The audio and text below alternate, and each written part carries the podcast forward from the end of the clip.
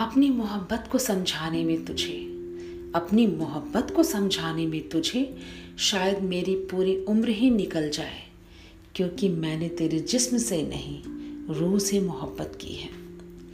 नमस्कार दोस्तों, मैं चित्रा, आप सबका फिर से एक बार चित्रांश में तहे दिल से स्वागत करती हूँ। आज मैं आप सबको अपनी पोइट्री के माध्यम से प्यार के सही मापदंड को दिखाने जा रही हूँ। वैसे तो आप सभी कहोगे कि मापदंड थोड़े ही ना होता है प्यार में। लेकिन हाँ कभी कभी प्यार में भी ज़रूरत पड़ती है मापदंड दिखाने की। भले ही थोड़ी देर के लिए ही सही क्यों ना हो। और ये आप समझ सकते हैं, जिस प्यार का कोई मापदंड नहीं, उस प्यार की क्या औकात ही होती है।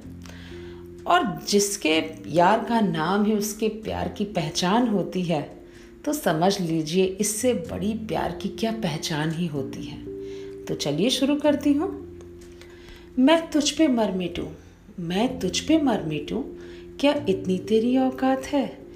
तू मेरा प्यार बन जाए, क्या तुझ में वो बात है?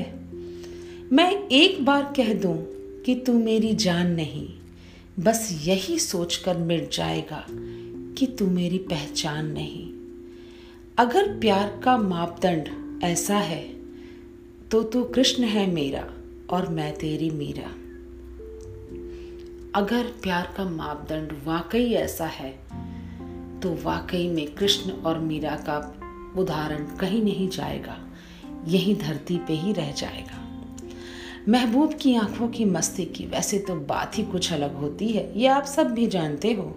जरा सा प्यार जो मिल जाए, ऐसे प्यार की सौगात ही अलग होती है।